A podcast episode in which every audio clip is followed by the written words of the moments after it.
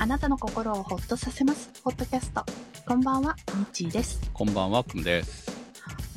あの、前回かな、うちの近所の現金オンリーのスーパーが、あの、アプリで決済できるようになるらしいっていう話をしたじゃないですか。はい。前アプリを入れて前々回？前々回か はいうんはいア。プリをインストールしてはい。ミニマムウォレットの話とか多分そんな頃だと思いますよ。そうですね。はいで、ちょ、先日、ようやく、そのアプリを使う日が来たんですよ。はい。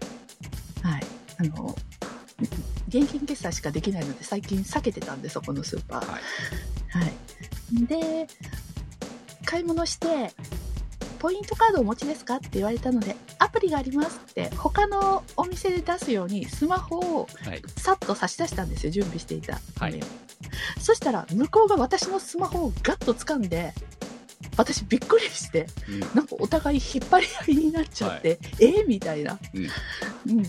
あの、最近はもうあの、スマホをこう見せたら、そこに何かこう、読み取り機をこうピッと当ててくれるとか、普通もしくは、は QR コード的なものが出てそうそうそう、ますよね。QR コード。うん。読み取り機にスマホの画面を見せて当ててくださいって言われるじゃないですか。はい。ほぼ、ほぼそれ。はい久々にスマホを受け取られて、あの、レジの機械の、に、こう、直結の読み取り機で、奥の方でピッてされて、戻されてっていうのをありまして。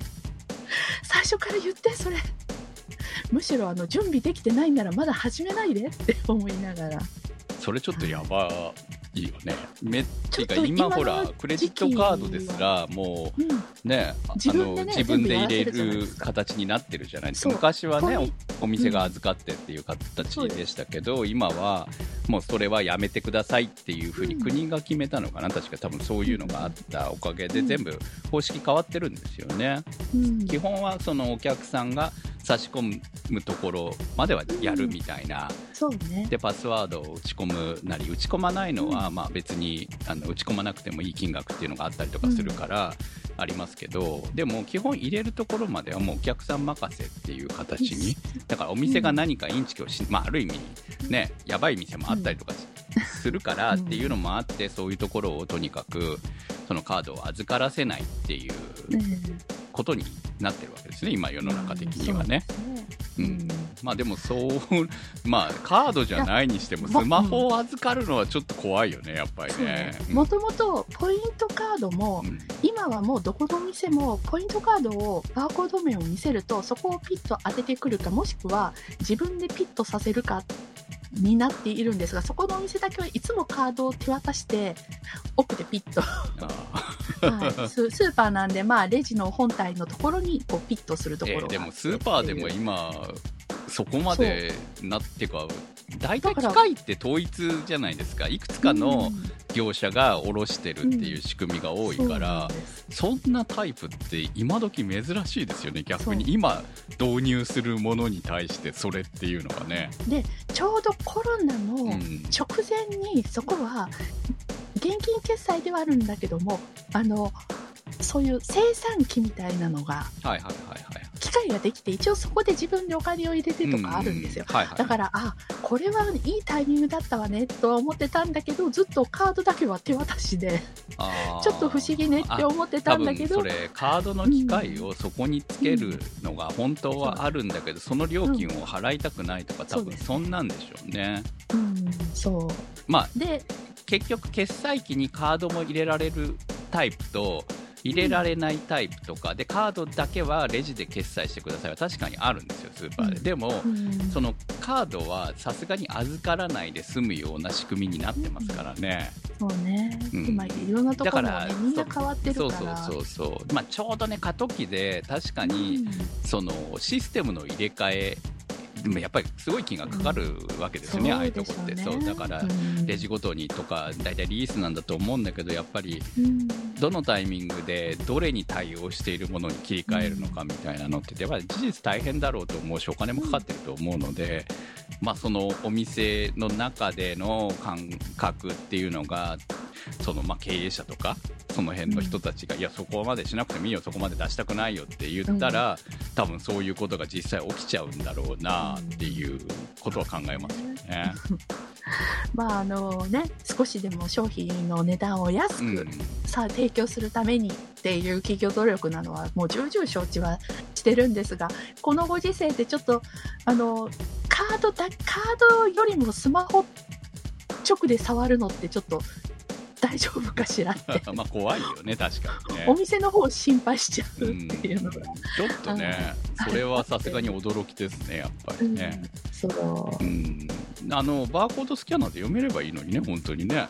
うん、大体どこでも普通そうだあからね。いやスキャナーなんですけどレ多分あのケーブルが短いんだと思うああ、なるほどねはいはい。まあ、レジレイアウトの問題ですね。そうそうそうね。あれを伸ばせば伸ばせばでもそれ伸ばすのに多分お金がかかるんですよ。だから、そういうのって多分経営者がお客さん目線で見てないっていうのが正直なところなんだと思うんですよね。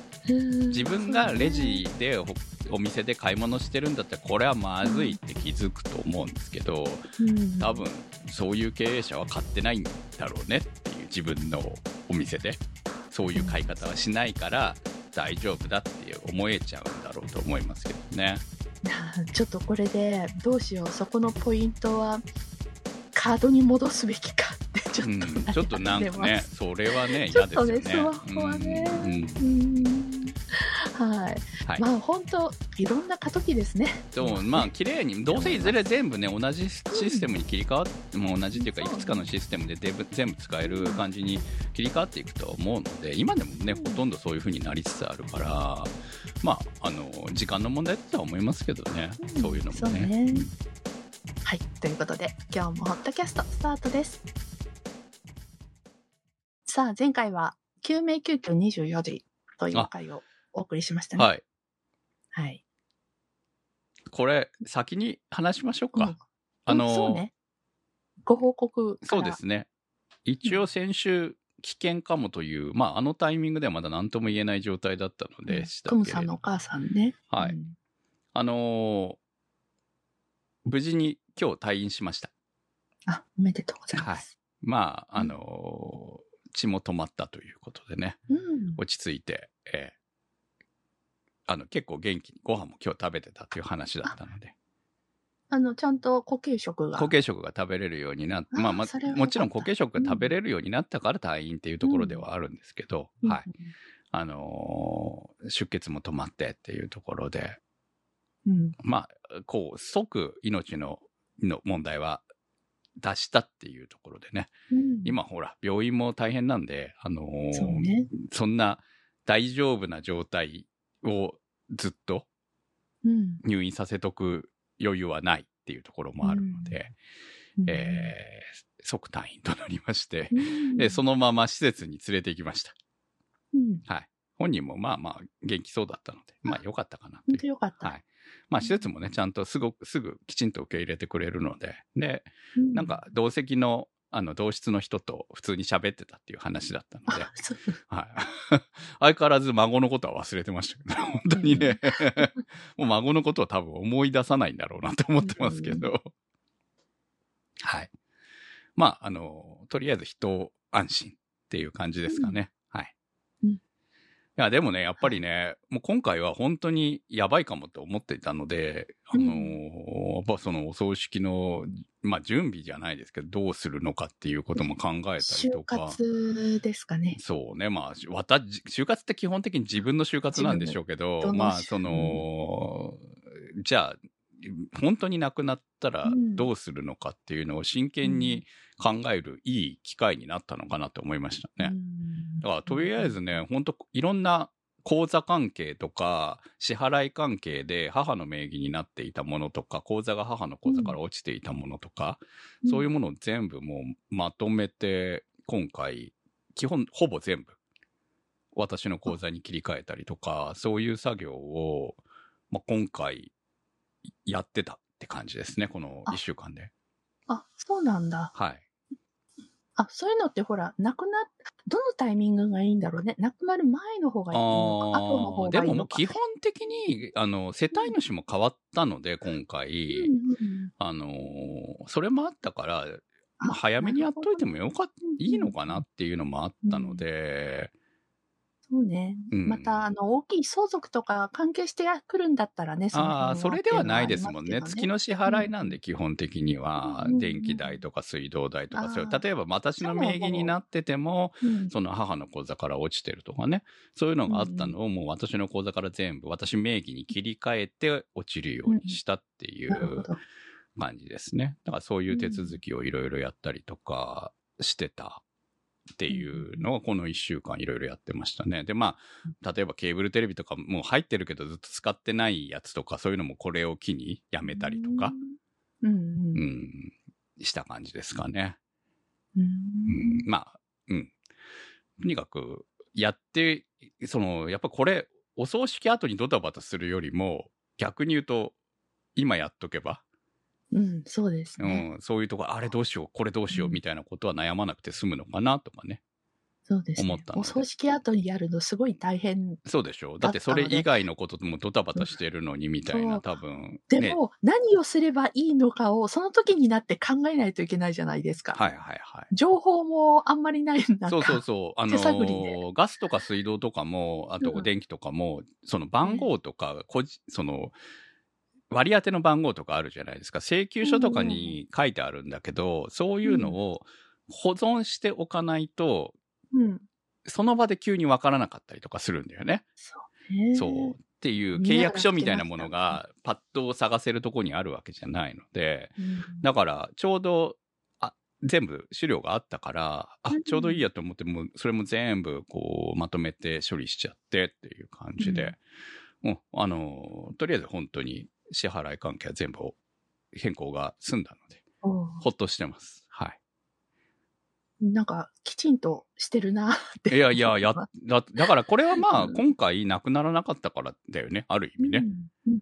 そう。だから、無事これでね、その、そういう部分に関しては全部終わってるっていうことになるので、はい。うんよかったかなと思って、まあ、まあ、ね、年齢が年齢なんで、これで、えーまあ、あと何年も大丈夫っていう保証は何もないので、うんいつ次が起きても仕方がないと思いますので、まあ常に、こう、ね、それは考えながら備えていこうかなと思います。ねまあ、だから、そういう細かなね、雑、雑、雑務じゃん言ってしまえばさ、うんをそその大変な時にいろいろ考えたくないなっていうところはあるんでね、やっぱそこは今回やっといてよかったなと思いました。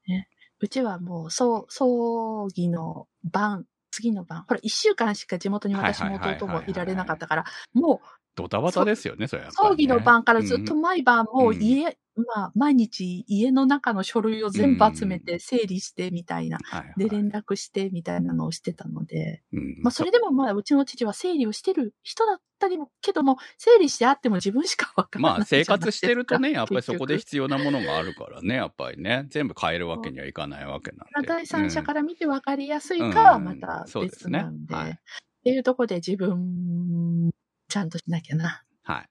自分 自分のことはちょっと逆に言えばやばいねと思いますね。はい。はい。それでは前回、えー、洗濯物の、清水じゃないわ。ワンピースか 干してた件の、えー、立ち切れ千子さん、コメントいただきました。先週は日常の謎にお付き合いいただきありがとうございます清水って。古すぎる。何年生まれだよ。でもなんかそういうの、清水かかってるオタクとかあったからさ、古いお家で。はいそれをなんか今ふと思い出しちゃった。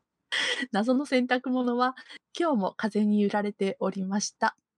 最初は幸福の黄色いハンカチみたいなものかとも思ったのですが、最近はハエトリソウのような呪物かもしれないとあまり興味を寄せないようにしております。夏休み映画もたくさん公開されているのに、最後に映画館で見た映画が新ウルトラマンという低たらくで、話題のトップガンマーベリックも、ジュラシックワールドもゆるキャンも見に行けておりません。お二人の最近のおすすめ映画とかありますでしょうか？ということです。ありがとうございます。はい。はい。これはもう、あの、もワンピースの話うは終了でいいんですね。週ね、あの、触れないようにした方がいいっていう話をしましたので、はい、はい。いいと思います、もうそれで。はい。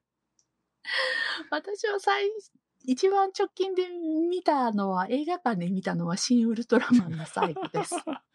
私は何だろう。アニメは見に行ってますけど、アニメの最新で見に行ってるのはゆるキャンを先日見に行きましたね。見に行ったんだ。あいやうん来週特集、今週か、今週末特集なんで、そこはにでね。だから、うんあの、見に行かざるを得なかったっていうのも。いや、き、気になって、あ、どうする？どうする？ってちょっと自分の中で思いながら、ほんと、一人一人で行けるかな？とかあ思い意ながら外とね、夏休みだからね、あの、親子多かったですよ。お母さんと娘みたいな感じ。小学うん校低学年ぐらいの娘さん連れてきてるようなうん。お母さんみたいなのもいたし、うん。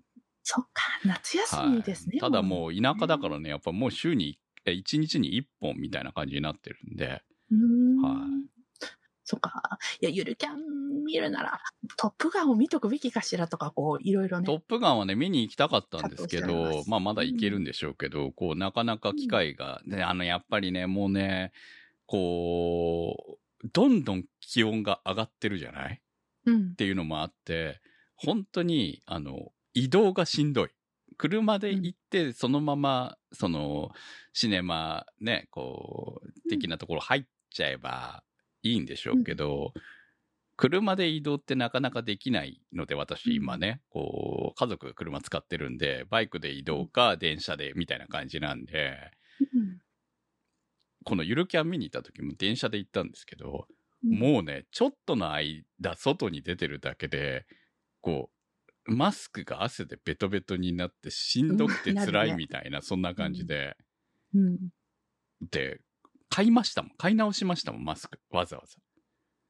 劇場に着いた時。会社行ったら必ずもうマスク取り替えないといけないぐらいはいはい汗でベトベトあだもん。そう、だからでやっぱ外歩くとそうなるよね。だからそういうことですらもう耐えられないから、もうそのやっぱり 慣れてる人よりもよっぽどこあう、ひ弱なわけでそうそう、ひ弱なわけですよ。っていうのもあって、うん気軽に映画すらも行けねえんだって思いましたね、本当にね。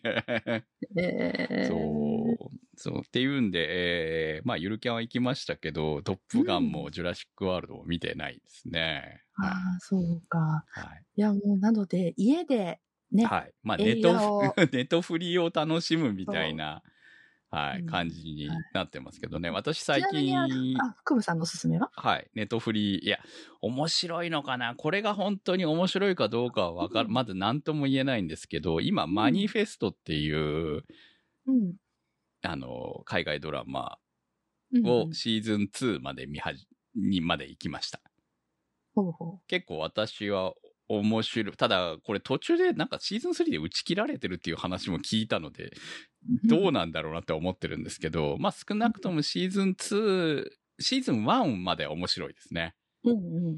2に入って、えー、まあこれ海外ドラマのね、悪い癖で人気だと続くじゃないですか。うんうん。ちょっとこういろんな SF ミステリーみたいなところがあるんで、こう、伸ばせば伸ばす、伸ばすほど面白くなくなるんじゃねえかなっていうところも若干あって、うん。どうなるんだろうなって思いながら今見てるところです。はい。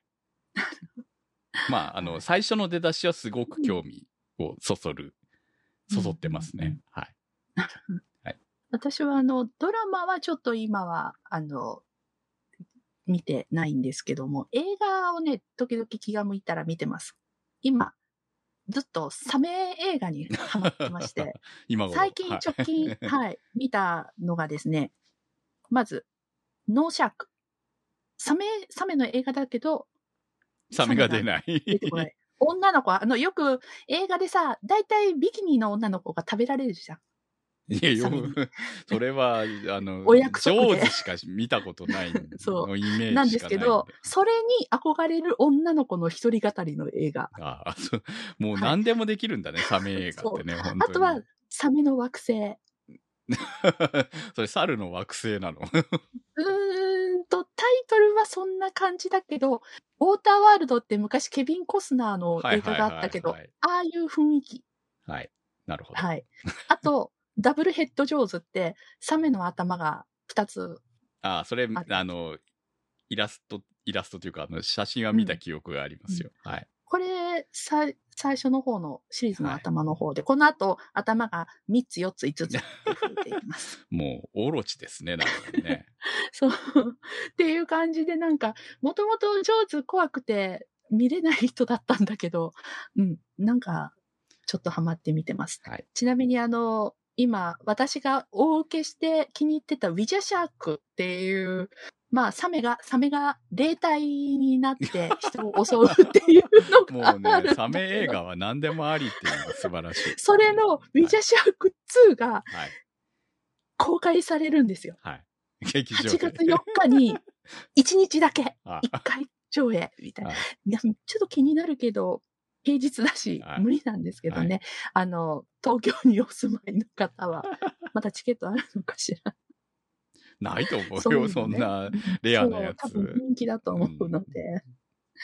みたいな感じで、え、私の映画見たらこう、記録つけていってるやつが、ほぼサメになってます。そう。まあ、ちょっと少し、こう、気温が落ち着かないと身動き取れないかなっていうのがほん、そうね本音ですね、ちょっとね。まあその分、ほら、家の中の娯楽がね、昔に比べると、まあまあね。はいはい。まあ、ない、ないよりはね、うんいいですよね、本当にね。あの、ね見ようと思えば、いくらでも見るものはあるわけなのでね。そうなんですう。ん。うんはあ、まあ、この夏もちょっとね、お出かけしづらくなってます。そうですね、どんどんね、うんこう、もう、もうちょっとで出かけにくいかなって感じですね、うん本当ね。なので、はいぜひ、お、お家で映画を見はいましょう。ドラマでもいいよ。はい。ということで、ありがとうございます。次は、池ちゃんさんからいただきました。こんばんは。医療体制逼迫状態の長崎の池ちゃんです。医療逼迫を少しでも緩和するように、まずはワクチンを打てる人は打ってもらいたいものですね。最近、シェフは名探偵を見て、晩鐘が飲みたくなり、レシピを検索してみましたが、なかなかしっくりこず、結局、パマルのレシピ本を買っていました。ついでに小説も Kindle で購入しました。田舎にはなかなかシナモンスティックが手に入りませんでしたが、なんとかホットワインが飲め気持ちが落ち着きました。ということです。ありがとうございます。はい。はい。ホットワインってあれですね。やっぱりシナモンスティック入れるといいですよね。粉だとちょっと粉粉しちゃうから飲むとき。でもね、シナモンスティックってどこでも買えるわけじゃないので、その都会はね、ねうん普通に売ってると思うんですけど、田舎はやっぱ買えるとこ限られてるので。私も SB のしか買いませんよ。うん。でも SB のも必ずシナモンスティックが売ってるわけじゃないんです。やっぱりその売れるもの、売れないものが当然ね、破棄になっちゃうから、その、だからそういうのもあって、あの、置いてる店もあれば、お同じうん SB のやつがあっても置いてない店もありますから、うんそう。あんま見ないですよね、確かにね。ねあのー、シナモンスティックって一袋に4、5本なんですよね。はい。だからこう、たかがカップ一杯のために一本使うのって、すごくもったいない気持ちになっちゃって。まあ、お店だとね、使いいんでしょうけどね思。っちゃうそうそうそう。シナモンスティック自体を食べるわけじゃないじゃない？そう。うん。あれもう要は風味付けみたいなもんですよね、うん言ってしまえカばね。レーとかだと、ちょっうんと半分に折って使うとかはするんですけどね。ちょっと。と、まあ見栄え重視みたいなところはありますよね。うん、そうなんですよ。いや、今ちょっと暑いんで、まあそうね。秋ぐらいになったらうんそうですね。撮りたいなと思ってますね。はい。ということで、長崎。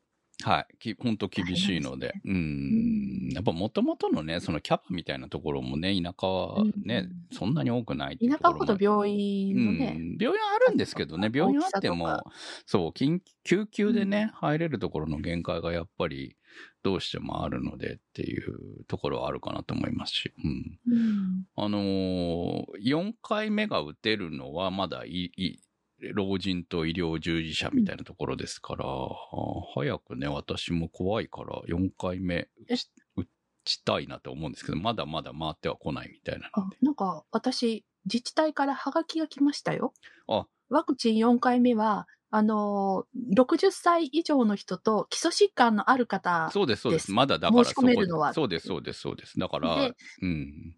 今回は努力義務じゃないので、うん。あの、打ちたい方は、その該当の方だけ申し込みをしてください。まだ、まだそうなんですよ。うんまだそんな感じなん感じで。うん。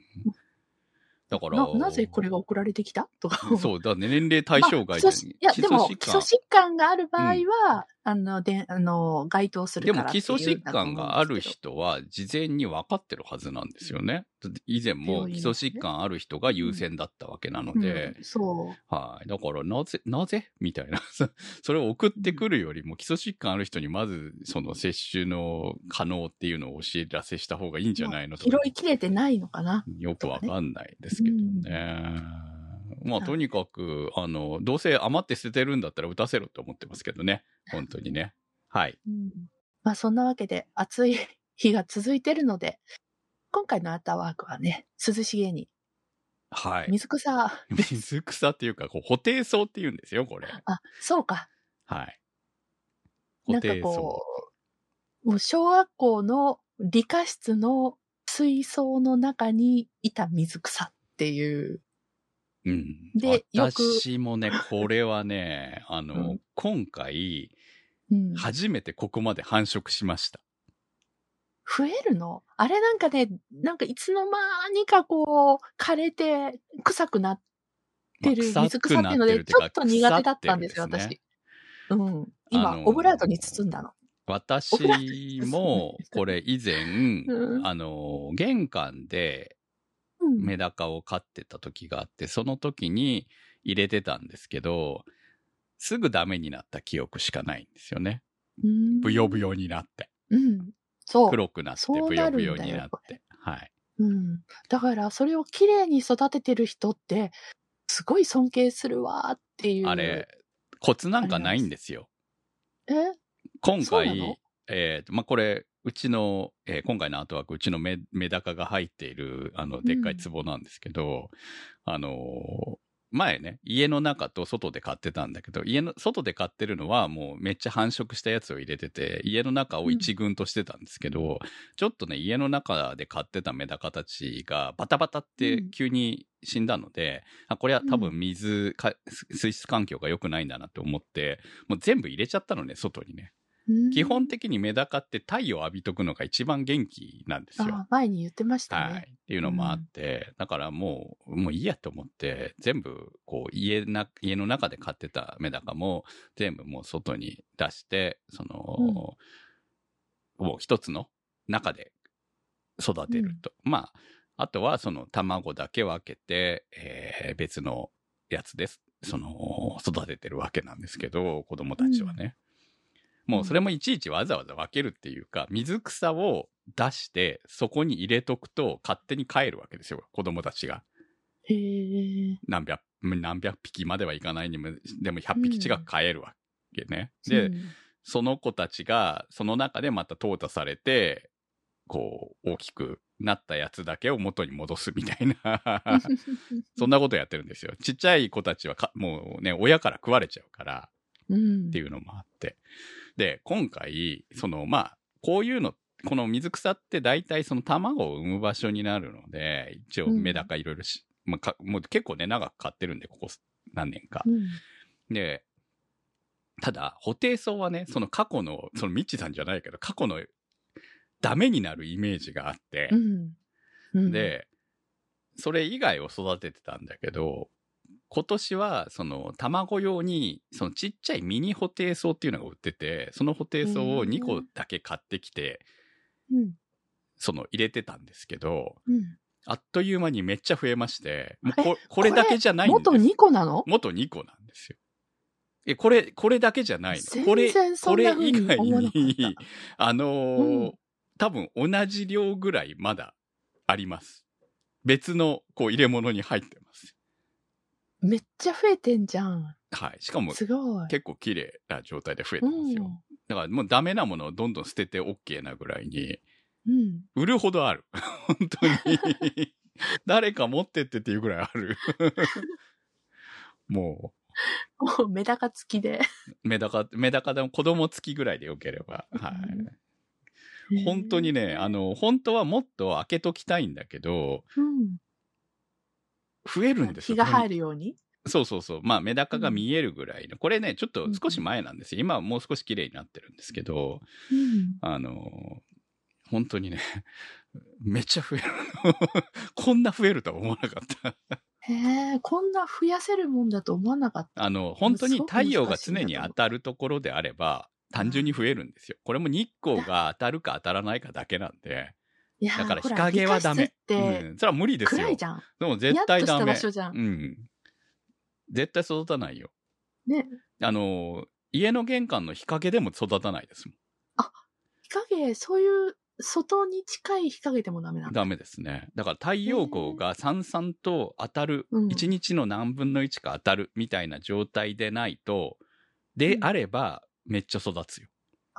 直接当たる必要がある、そうそうそうそうそう。そしたらメダカも元気になるし、葉っぱもうんめっちゃ増えるっていう。どんどん増えるからね、本当ね。株は、勝手に株分けしていきやがるからね、本当うに。んちょっとね、驚きました、この繁殖力には。へーそう。で、まあえー涼やかでそうですね。うんでもね、やっぱりこう、上に網とかしてないんで、うんメダカがね、食われるんですよ、ヤゴに。誰に？あヤゴ。トンボのそう、トンボの子供。うん結構でかくなるんですよね。えーっとねえ、。この中にじゃあヤホがいるの？今日、今日ね、あの、さすがに嫌だったので、うん。大量にすくって、しかもそんな量いるの？10匹以上い一匹二匹じゃないの10匹ぐらいいましたね。すごいね。この前もびっくり3、4匹取ったんですけど、今日も10匹ぐらい取りましたね。で、一番でかいのは、えー3センチじゃないや、5センチまでないけど、4セ3、4センチありますよ。へー3センチじゃないな。栄養豊富だね。うん、4センチぐらいのやつがいましたよ。うん。うんもう早くトンボになって出ていけよと思う、本当に。ヤゴはね、メダカ食食われるそうね。んですよ。で、うんそうね。本当にね、だからん今日も死体が 2, 2体ほど見かけたので、これはもう許せんとなって、ヤゴ退治をしてたんですけど、一旦全部葉っぱと取り出してね、うん中にいるヤゴたちを見つけては放り投げ、放り投げして、そう、そんなことをやってましたけれども。まあ本当はね、なんかあの、子供を見つけられないように網して、小さい目の細かい網してたりとかいろいろするといいとは言いますけど、うん。まあそしたらそしたでね、こう中見えないし、葉っぱも育たないとかいろいろあると思うんで、うん。まあね、こう、ある程度はね、自然淘汰でもいいかなとは思うんだけど、ちょっと何匹もやられたりすると腹が立つなっていうんで、そうね。ちょっと、ヤゴが恵まれた環境すぎたね。そうなんですよね。こはいまあそんな感じで、えー育ててるんですけど、実はね、これの横に、あの、その、固定層の分けたやつが、これの2倍ぐらい今いるんですけど、そこに子供がいっぱいいるのね、今ね。うんうん。子供たちが育ってるんですけど、うん。で、その中に、なんか形の違うものが泳いでるなって思ったんですよ。うん。カエルの子。メダオタマジャクシも、オね。タマジャクシも今います。オタマジャクシの数が何匹いるんだろうな。ちょっとね、お卵、カエルの卵結構数えるから、一回帰るとすごい量だよ。そうなんですよ。多分ね、敵がいないから。数十ヤ、ゴがいない限り。うん、ヤゴはそっちにはいないんですよ、なぜかね。で、えじゃあ数そっちに移せばいいじゃん。いや、だって、私結構カエル好きなんで。メダカ、いや、だってメダカの子供もいるんだよ。だから、メダカの子供は育てたいでしょ？でカエルは大人になカエルとメダカの子供は別に敵対しないらしいので、うん。いやでもそそのまま行くとさはい、全部大人になっちゃうよ。そうね。知らないよ、うちで買うわけじゃないもんメダカあのすカエルは、カエルうん、すごいに庭が賑やかになるよよ。まあまあまあどうなるのか分かりませんけど確かにあのメダカいやメダカじゃないやオタマジャクシが全部帰ると、うん。数十匹のカエルが放たれることになると思いますけどうん。どうなるんでしょうね。ちょっとそこは分かりませんが、はい適度なヤゴも必要かもしれませんあねーなるほどね、うん。うんピオトープまでいかないからね。うん。そこでこうか箱庭として。はいまあいろんこういろいろ買ってると本当水の中にいろんなものがこう、うん。存在するなっていうのを勉強になってね、えーうん結ちょっ構とした夏の自由研究だね。そう。夏休みの。本当ねあの組むの夏休み。に。いやメダカね可愛いんですよ、本当にね、うん。まあ最近流行ってるのもよくわかるなって感じでね、うん。まあ世代交代していくのももうこうなかなかね面白いなと思いますしねはいうんまあそんな感じで、えー今日今日はメダカの写真ありました はい、はい。ホットキャストは検索サイトで HOTCAST と入れていただくと出てきます。そういえばですよ、ツイッターでうん私、あのヘルメット売ってます。この話、来週したいと思います。よかったらあのはい欲しい人、番組の問い合わせからお願いします。今週のホットキャストは、スイスさん、チョチョさん、立ち切れ線香さん、マキさん、怪しいたぬきさん、スーギーさん、てる兄さん、なっかんさん、いけちゃんさん、にわっちさん、大さん、長通りさん、画伯さん、佐野よいよいさん、紫のサルスベリさん、みーやさんのサポートにてお送りいたしました。番組のサポートありがとうございます。それではまた来週。さよなら。さよなら。